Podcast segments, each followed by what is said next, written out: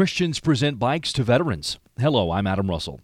Those who have served our country found themselves recently on the receiving end of an act of service, and the Indianapolis church presented more than two dozen bicycles to veterans who need the bikes to get around.